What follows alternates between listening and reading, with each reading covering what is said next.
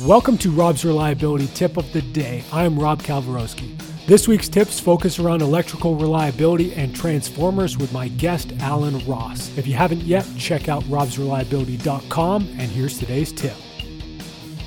Prior to DGA, if you did acid tests, if you did moisture, if you did just basic oil screen, which tells you the acid, and if you had a standard electrical testing, you're going to be able to say, hey, the condition of this transformer is deteriorating, let's do something.